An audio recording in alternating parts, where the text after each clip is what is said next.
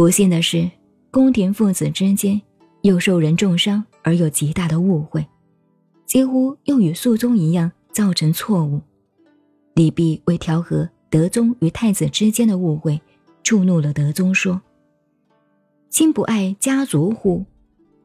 意思是说，我可以杀你全家。李泌立刻就说：“臣唯爱家族，故不敢不进言。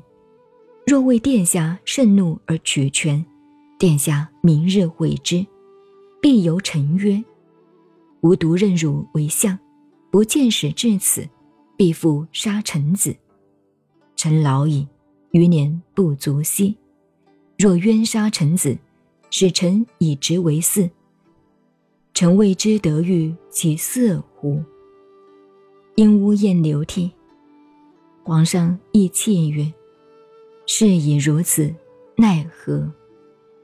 对曰：“此大事，愿陛下审图之。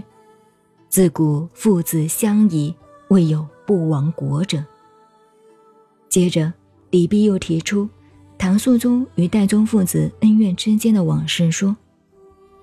且殿下不记建宁之事乎？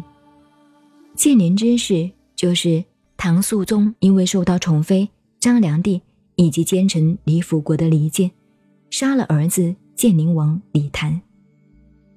德宗说：“建宁书实冤，肃宗性急故耳。”李泌说：“臣昔为此故辞归，是不敬太子左右。”不幸今日复为陛下相，又观此事。且其实先帝常怀畏惧。臣临辞日，因送黄台瓜子，肃宗因悔而泣。黄台瓜子是唐高宗太子李贤做的，武则天篡位，杀太子贤等诸弟子，太子贤自恐不免故作。种瓜黄台下，瓜熟子离离。一摘使瓜好，再搞令瓜稀。三斋犹自可，斋绝抱慢归。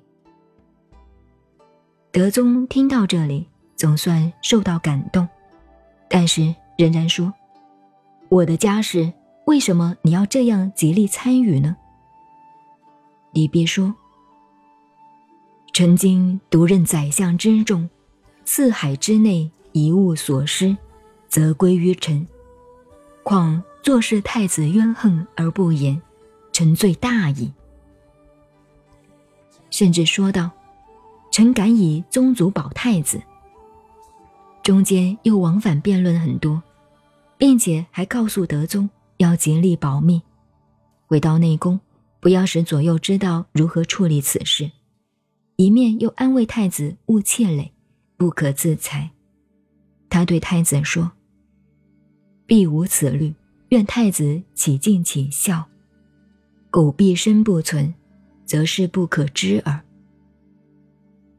最后总算解开德宗父子之间的死结。德宗特别开言阴殿，独召李泌，对他哭着说：“非亲切言，朕今日。”悔无及矣，太子仁孝，实无他也。自今军国及朕家事，皆当谋于亲矣。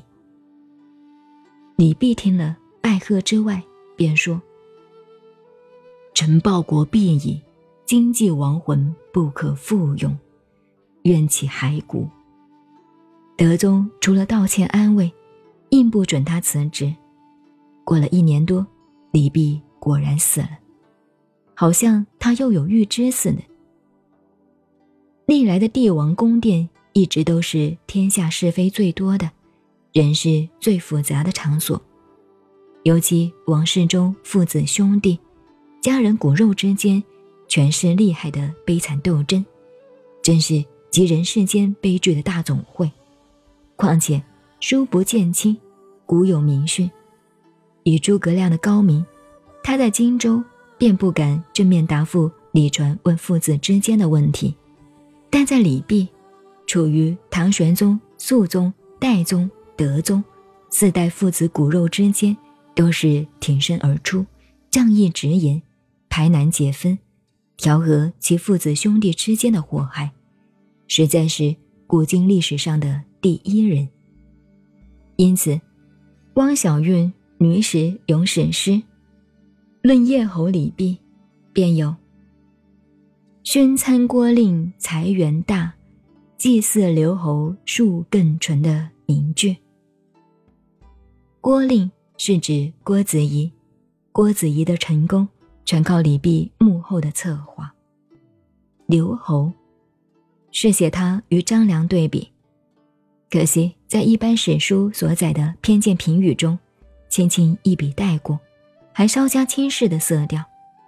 于史评说，必有谋略，而好谈神仙怪诞，故为世所轻。